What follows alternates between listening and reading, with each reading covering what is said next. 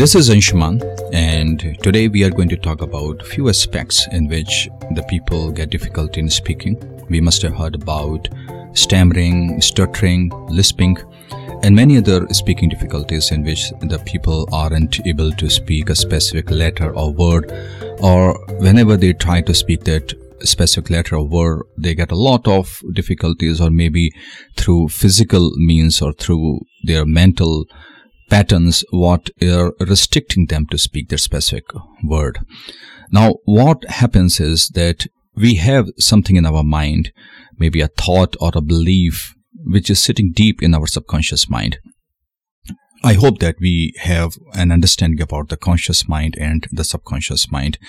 The conscious mind is a mind in which is present, which is in real time here, what we are thinking right now, that right now you are just speaking to my voice and maybe you are looking at some different things, maybe, maybe a car or maybe you are just looking out of the window or something which is present right now. So consciously you are doing those things and consciously you are aware about that. But there are memories there are thoughts which are sitting deep in your mind and that is the 90% of your mind that is called as your subconscious mind now that is the biggest part of your mind where your experiences your feelings your emotions your memories resides and that is a very important part of mind now whatever we are our personality our character what we are what our beliefs are, they are sitting there in the subconscious mind. And even the difficulties, even a person has some psychological issues that are also from the subconscious mind. So that is a very important aspect which we need to understand that if we have to correct those issues, we have to focus on the subconscious mind and resolve that. Because if something is there in the subconscious mind it will be very difficult for us to do anything consciously without that part affecting us or that part affecting our reality in the present. So to resolve the problem of stammering or stuttering, it's very important that we focus on the subconscious part of our mind where that belief or that thought process is sitting deep in the mind that which is telling us that you cannot speak that specific letter or word and whatever we do however we try it will be very difficult for us. And you will see that the whole body responds to it. The whole mind supports it because it's a part of the subconscious mind. That is the truth what our mind believes that there is that is there. So if it thinks that we cannot speak a letter which is starting from M or from B, then that will happen. And you will see that the whole body responds to it. Now, to resolve those issues, we will have to work on the subconscious mind and remove that thought process, that small thought which is there in the mind that we can speak that letter. Now, we are, we can also see that there are several specs to it. Now, if you see that when we are talking about vowels and consonants, you know that vowels are A, E, I, O, U. And in different languages, they are also pronounced in the same way, A, E, I, O, U. And other than that, from A to Z are consonants.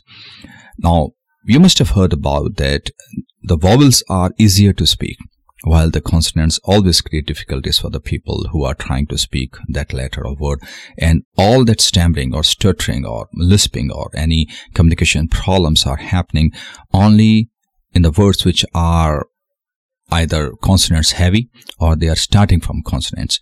And that is a problem. And why that is happening? So let's understand that part first.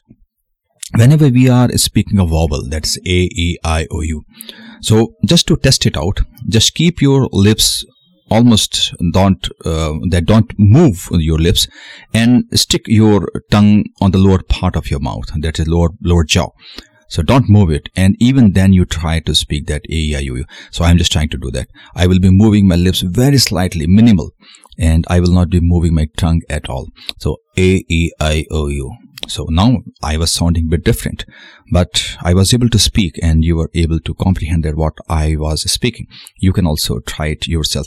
Now you can stick your tongue any, any place you can on the, on your sides, on the upper, upper part of your mouth or the lower part, any, anywhere. If you just want to keep your tongue without moving in a different way you can do that but even then just by using your throat just by moving your throat you can speak those specific letters or even the words which are associated with it now when we are speaking any consonant for example a for example when we are saying b k t now you can see that there are specific way we have to speak those specific letters. Now, for example, when we are talking about, uh, let's say B, so you can see that my my lips are working together to to produce that sound and the specific force of the air which are coming from my stomach that has to put a specific pressure then only that sound will come out. If i say k so you can see that my tongue is in a specific position where i am trying to speak that word or that that letter. So you can see that these things are there. And even if we try to use in a different way, we'll not be able to speak that. So there is a very fine coordination between your lips, your tongue, your mouth, and your cheeks and your throat and the way you are producing your air. And that fine combination has to be perfect to speak that specific letter or the word associated with it. And if we aren't able to do that, then there is a problem in speaking. Then we can have stuttering and we can have lisping. And that's the problem. So you can see that when uh, we are speaking vowels, it's very easy for us because we are not using that perfect um, that perfect coordination. It is we are producing the voice from our throat. We are not using our lips or tongues much, but in the case of consonants, the, the, the coordination has to be perfect of our lips, your tongue and other parts of the speaking organs. And if that is not perfect, we will not be able to speak that. And that is the reason that consonants are difficult to speak in comparison with vowels. And that's why that the people are facing problems in speaking consonants and not vowels.